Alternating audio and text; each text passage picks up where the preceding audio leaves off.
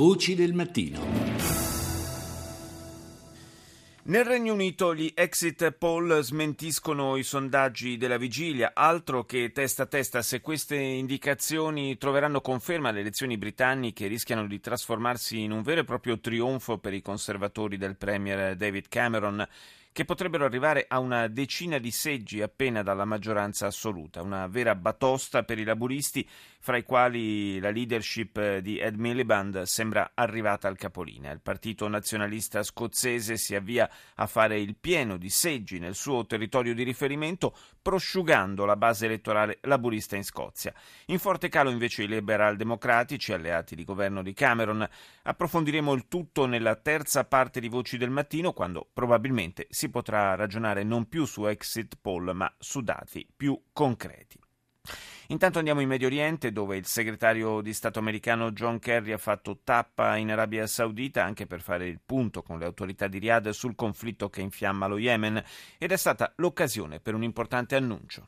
Today we particularly welcome a new Saudi initiative to try to bring about a peaceful resolution Oggi salutiamo in particolare una nuova iniziativa saudita per cercare di arrivare a una soluzione pacifica attraverso un cessate il fuoco totale e una tregua umanitaria di cinque giorni rinnovabile, ha detto il capo di, del Dipartimento di Stato americano. Nessun bombardamento, nessuno sparo, nessun movimento o riposizionamento di truppe per garantirsi un vantaggio militare. Sottolineiamo e restiamo preoccupati per l'azione destabilizzante che l'Iran conduce nella regione ed è proprio a causa di queste preoccupazioni che crediamo sia importante che all'Iran non sia consentito di disporre di armi nucleari.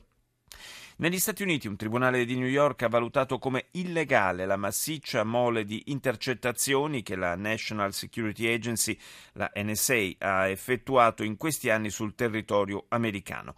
Per sapere quali siano state le reazioni politiche alla sentenza siamo collegati con la corrispondente RAI Giovanna Botteri. Ciao Giovanna. È arrivata proprio una bomba la decisione dei tre giudici della Corte d'Appello di New York che in 97 pagine spiegano perché. Perché la NSA eh, si è basata per le sue intercettazioni su un uh, atto votato um, dall'amministrazione Bush all'indomani dell'11 settembre, il Patriot Act, dice, eh, dicono i giudici eh, di, della Corte d'Appello, che eh, il Patriot Act, che naturalmente è stata un provvedimento per combattere il terrorismo e aumentare l'azione di security, di, di, di sicurezza, di intelligence del Paese, non autorizza la, eh, la collezione, la, l'insieme di, di raccolta di, di, dati provenienti dalle telefonate eh, dei cittadini americani all'interno del territorio e all'esterno del territorio. Questa è una decisione molto importante perché arriva in un momento strategico fondamentale. Sì.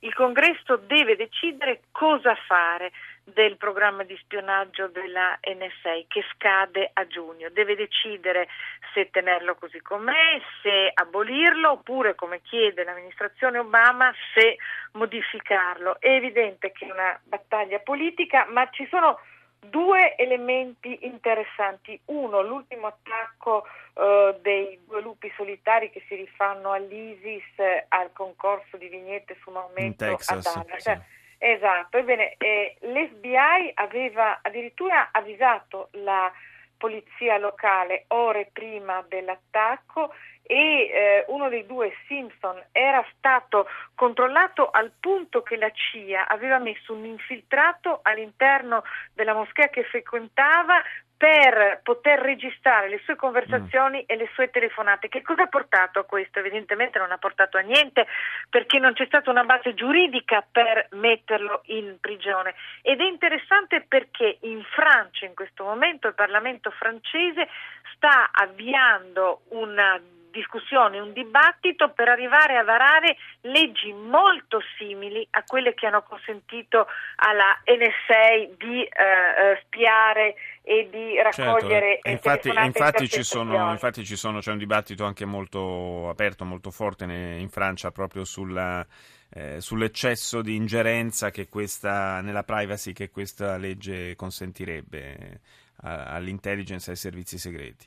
Esatto, nel momento in cui in, negli Stati Uniti sì, il, il, dibattito è non se questo si possa o non si possa fare, perché è evidente che per gli americani va benissimo, il problema degli americani è serve o non serve, ci difende o non ci difende, ci protegge o non ci protegge? Ed evidentemente ci sono forti dubbi sul fatto che questo modo, che questa ingerenza poi alla fine portino a una vera protezione.